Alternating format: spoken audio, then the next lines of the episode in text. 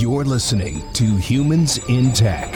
Our podcast explores today's most transformative technology and the trends of tomorrow, bringing together the brightest minds in and outside of our industry. We unpack what's new in physical access, identity verification, cybersecurity, and IoT ecosystems. We reach beyond the physical world, discuss our digital transformation as a species, and dive into the emerging phygital experience. Join us on our journey as we discover just how connected the future will be and how we will fit into that picture. Your host is Lee Dow. Thanks for tuning in. The evolution of technology really permeates every facet of our modern industrialized world. The traditional security community is not immune to that influence. Our guest today is Tom Dymacek. He's the Director of Federal Sales at Identiv. Tom, thank you so much for being our guest on this episode to talk about the new challenges of compliance and security. First of all, tell us a little bit about how you got into the security industry. Yeah, thanks, Lee. I got involved in the early 90s working with Honeywell. My primary focus was initially working with securing classified spaces such as SCIFs and closed areas.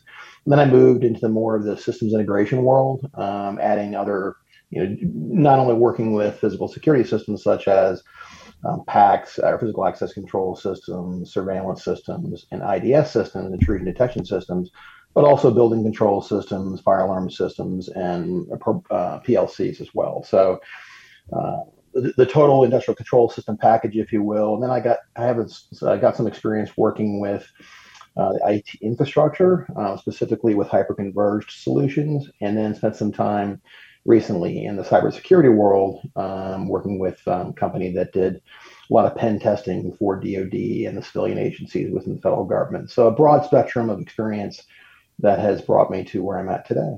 I always forget that we have that Honeywell commonality in our backgrounds. Yeah, it's a great company. In today's cybersecurity world, threats are really a result of hybrid attacks that target both physical and cyber assets. And while each can be targeted separately or simultaneously to result in compromised systems, why do you think that physical and cybersecurity divisions are often still treated as separate entities and separate, leadership structures? Yeah, for a few reasons. I mean, one, the technology is moving very quickly, right? So entities are having to adapt their infrastructures to accommodate and move everything into a unified platform. And not everybody is moving as quickly. And also, the threats are changing so rapidly as well. Understanding those threats is complicated. There's also a lack of personnel in the workforce that has the skill sets to meet these demands. So I think the adaption, it depends upon which entity you're working with and the federal government, which agency, on how quickly they can move. And large organizations have a hard time adapting, right, because of the size. Also, the risk levels play a factor. So if the risk levels are perceived lower because of what they do or what the mission is, then they're not as likely to adapt as quickly. So there's many factors that contribute to those challenges. How have the adoption and integration of the Internet of Things and the industrial Internet of Things devices led to an increasingly interconnected mesh of cybersecurity systems or cyber physical systems? Yeah, sure. So there's a lot of good reasons for this. I mean, there's a lot more data out there that's being put on the network, and for good reasons, because they need that data in order to improve efficiencies and meet mission. That data is also getting much bigger. So as the data comes on the network because of the need, and that data changes because of the size, and the analytics associated with that data is also changing. That has led to the increase in the space, and which also created some challenges as well. How can efforts to build cyber resilience accelerate the adoption of advanced technologies and introduce security risks, like in such an evolving threat landscape? How does all that work together?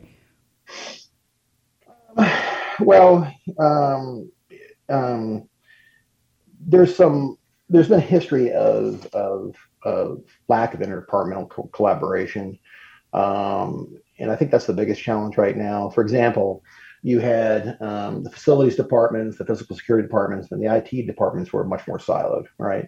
And now you're asking them to work together. So the technology has the capabilities to do it, but you got to get the people wanting to do that. And so I think that helps increase the risk by the lack of adoption. So I think the collaboration efforts obviously need to be improved. Some of the workflows need to be shared within the different elements or the organizational structure in order to mitigate those risks. How can a successful cyber or physical attack on connected industrial control systems and networks disrupt operations or even deny critical services to our everyday society? Well, you said the word deny. I mean, denial of service, or DOS, is a cybersecurity person's worst nightmare, because that means they can shut things down. But there's many levels on which this can affect us. Certainly from an industrial control systems, if you're looking at physical access control systems, they can gain unauthorized access or deny access.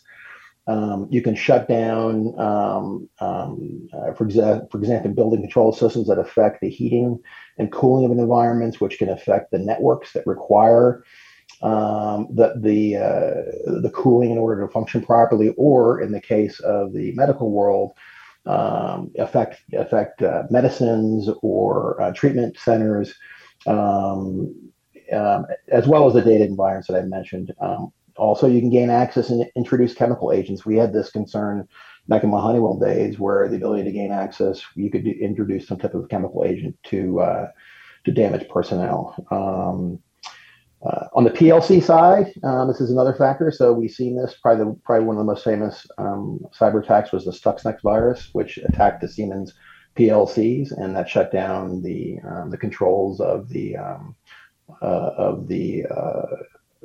nuclear power facility in Iran. So many levels this can affect us negatively. We've seen it recently with our with some of our gas availability issues a few years ago.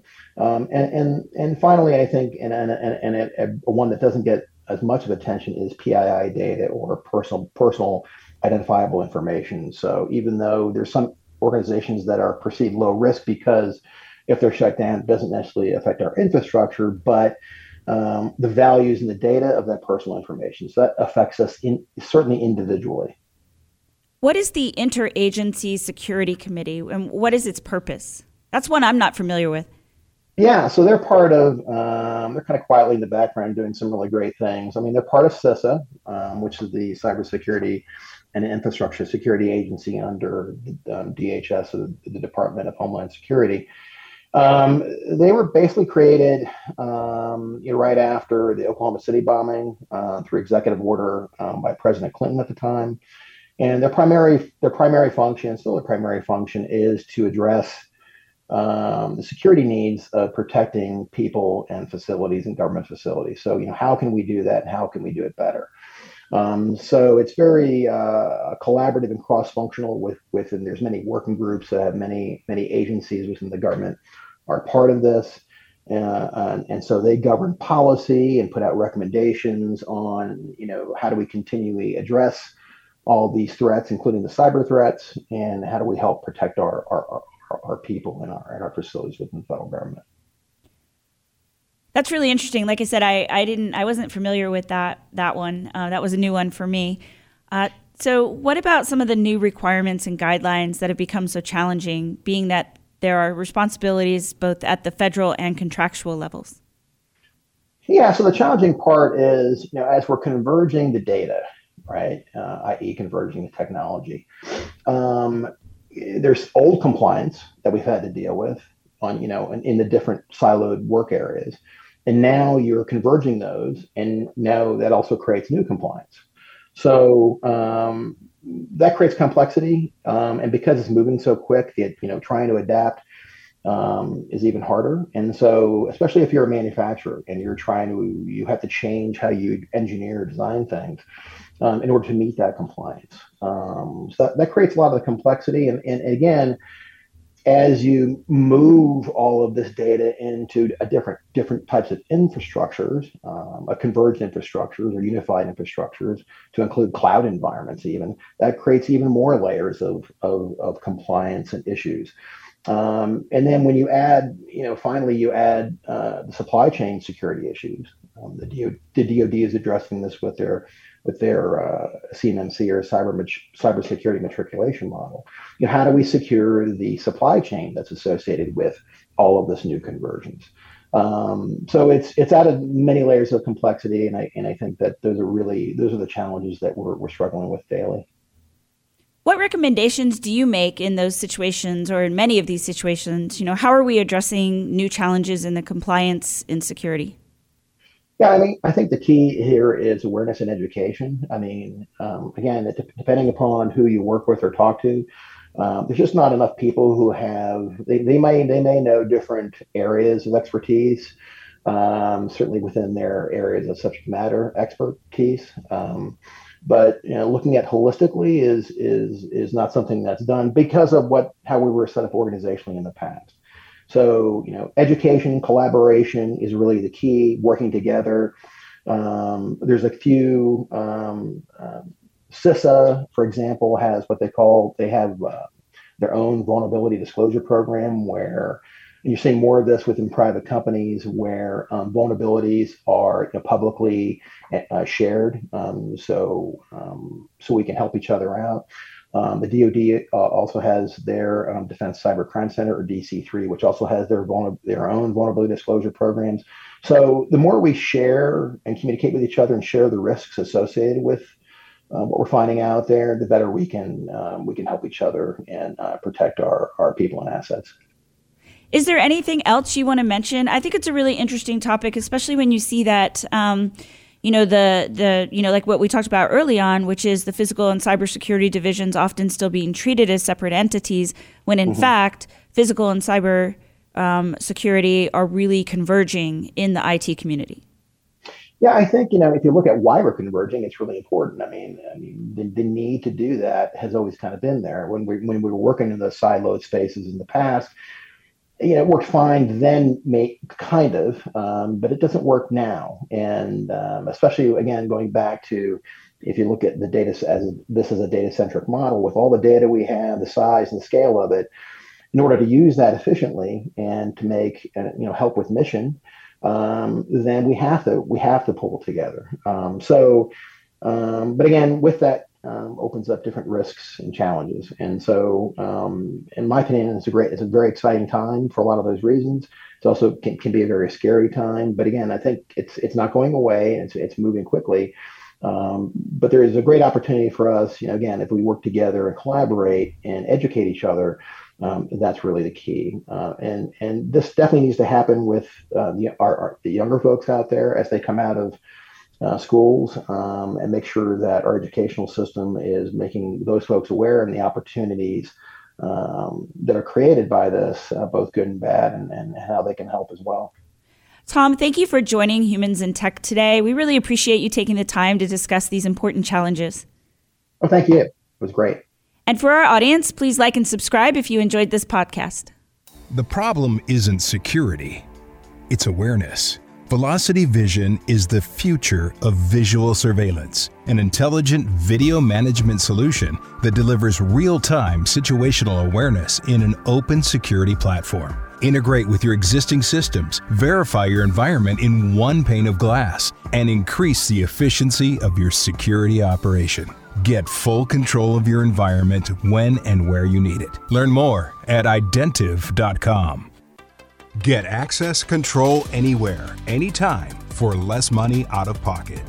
Highly secure Freedom Cloud is a cloud-based access control as a service offered through a cost-effective subscription model, allowing users to control, manage, and maintain their physical access control systems via Freedom's intuitive, always up-to-date, browser-based web administration. Learn more at Identiv.com. Physical security, identity verification, the IoT.